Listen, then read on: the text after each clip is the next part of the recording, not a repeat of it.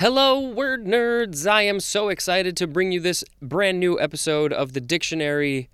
Is it any different from the one yesterday or the one tomorrow? I don't think so. Let's get to the words. First is Anglo American. There is a hyphen. Both A's are capitalized. So we have A N G L O hyphen A M E R I C A N.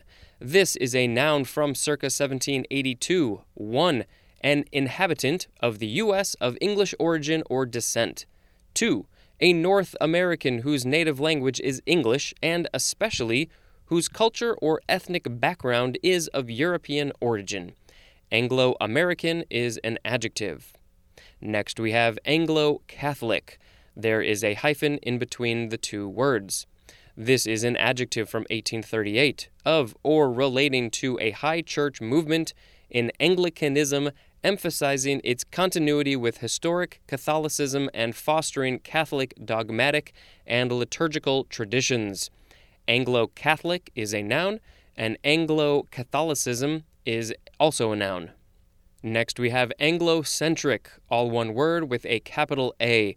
This is an adjective from 1886, centered on or giving priority to England or things English, as in an Anglo centric view of history.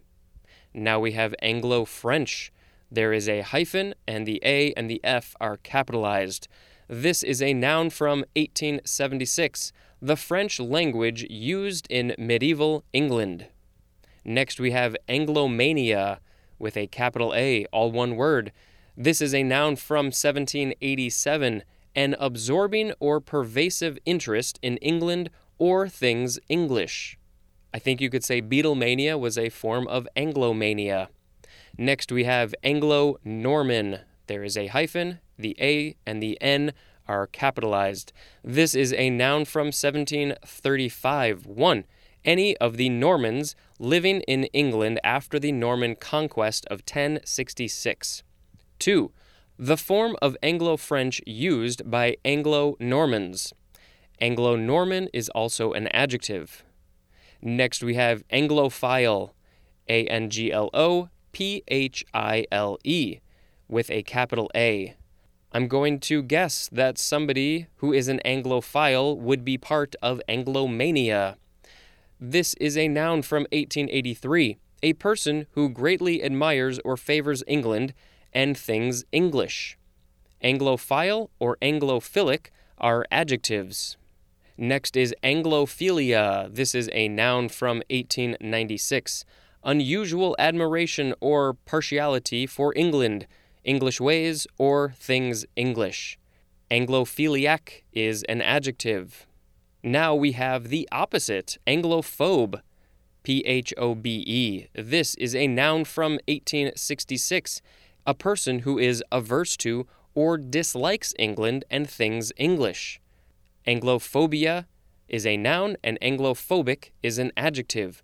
Wouldn't you love to see an Anglophile and an Anglophobe uh, get in a room and fight it out and have a debate over, you know, is England great? Is England terrible? Blah, blah, blah, blah, blah. That would be fun. Let's see if we can make that happen. Next, we have Anglophone. All one word. The A is not capitalized. This is an adjective, but it is often capitalized. It is from 1900, consisting of or belonging to an English speaking population, especially in a country where two or more languages are spoken. Anglophone with a capital A is also a noun. Next, we have Anglo Saxon. There is a hyphen, the A and the S are capitalized. This is a noun.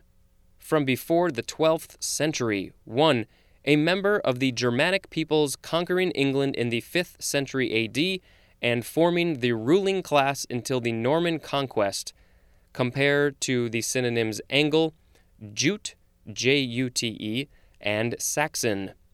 2a, we have the synonym Englishman, specifically, a person descended from the Anglo Saxons.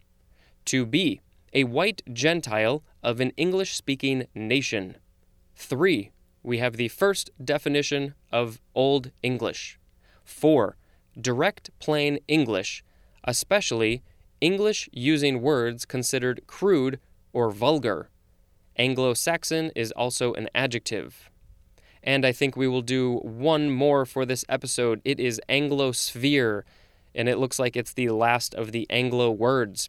It's one word with a capital A. This is a noun from 1995. The countries of the world in which the English language and cultural values predominate. That's going to be the end of the episode. And now I have to pick a word for the episode. I think I'm going to pick two Anglophile and Anglophobe because, of course, I just want to see them uh, debate it out, possibly fight, but I'd rather just have them uh, fight with words. That's the end. Thank you for listening. Until next time, this is Spencer reading the dictionary. Goodbye.